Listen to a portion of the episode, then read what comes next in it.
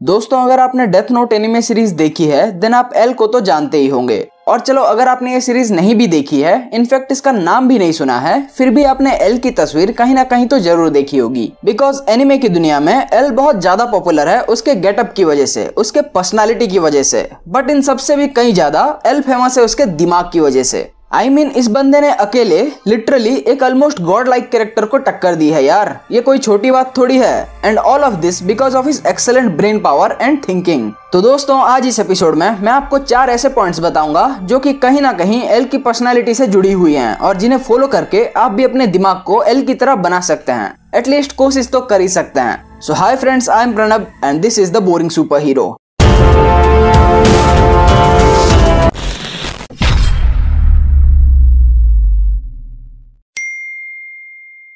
दोस्तों एल की overall personality को अगर आप देखें, अगर आप ऑब्ज़र्व करते हैं देन आप उसमें कई सारे ऐसे माइन्यूट डिटेल्स पॉइंट आउट कर सकते हैं, जो कि हमें बताते हैं एल के तेज दिमाग के पीछे का राज। और इसी सिलसिले में अगर हम देखें तो एल की तरह सोचने के लिए जो पहला काम या जो पहला प्रैक्टिस आपको करना पड़ेगा, वो है speak less and think more जी हाँ दोस्तों, अगर आप throughout the series L को देखें तो आपको पता चलेगा कि एल हमेशा ही बोलने से ज़्यादा सोचने में अपना टाइम स्पेंड करता है। And trust me this is a very practical point to follow दोस्तों, अगर हम ह्यूमन साइकोलॉजी की बात माने तो अक्सर ये देखा गया है कि जो इंसान बहुत ज़्यादा बोलता है, उसका focus concentration and IQ level generally कम ही होता है as compared to the person जो की अक्सर शांत रहता है। चलो साइकोलॉजी को छोड़ो। अगर हम अपने देश के कल्चर को ही देखें तो हमें देखने को मिलता है साधना या मेडिटेशन जिसका सोल पर्पज यही है कि अपने बातचीत को बंद करना और अपने फोकस एंड कंसंट्रेशन को बूस्ट करना।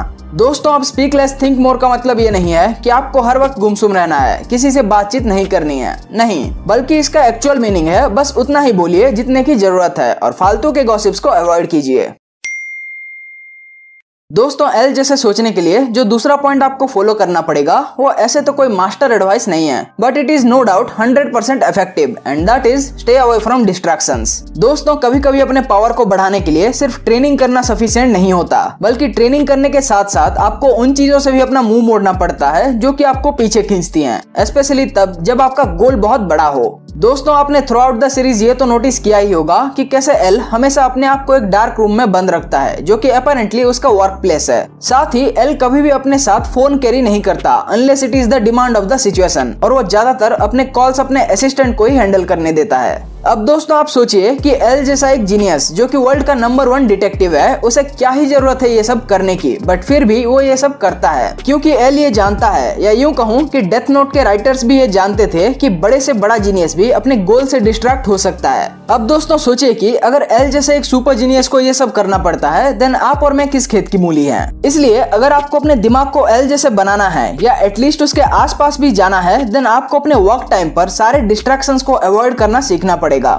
आई नो ये सुनने में बड़ा इजी लगता है कि यार इसमें कौन सी बड़ी बात है बट इसे सिर्फ़ सुनने में और एक्चुअली में करने में ज़मीन आसमान का फ़र्क है, खासकर इस मोबाइल फ़ोन और सोशल मीडिया के एज में।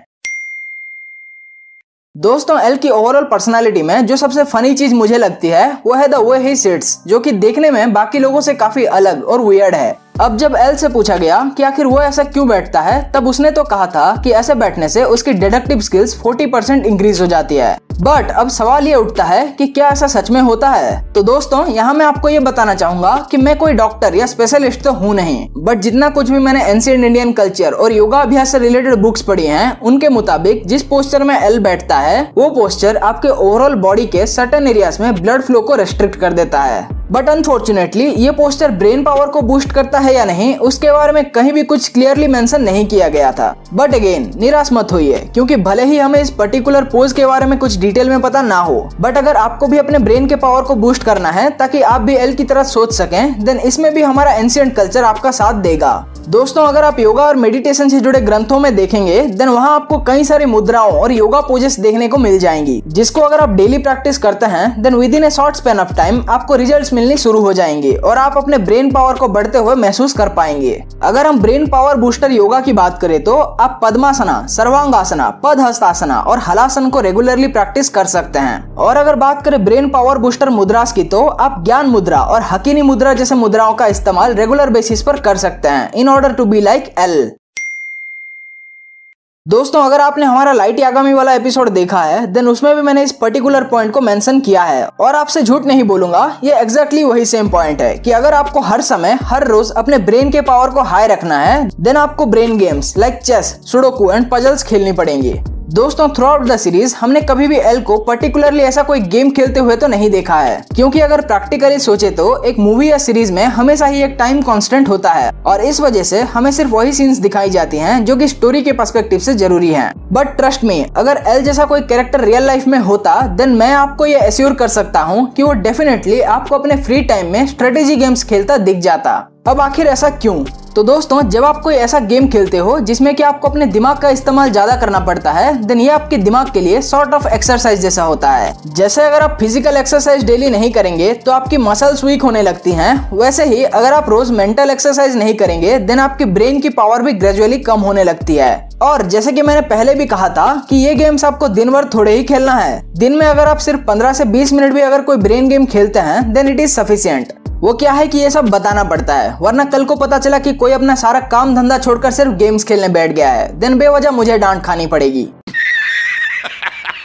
तो दोस्तों, ये थे चार ऐसे पॉइंट्स जिन्हें अगर आप एक रेगुलर बेसिस पर फॉलो करते हैं, देन आप भी डिटेक्टिव एल की तरह सोचने समझने की एबिलिटी डेवलप कर पाएँगे। अगर रेगुलरली प्रैक्टिस करते हैं तो एक दो दिन से काम नहीं चलेगा। तो दोस्तों, अब मैं आपसे मिलता हूँ अगले एपिसोड में, और तब तक के लिए एपिसोड को लाइक कीजिए चैनल को सब्सक्राइब कीजिए and be the boring super hero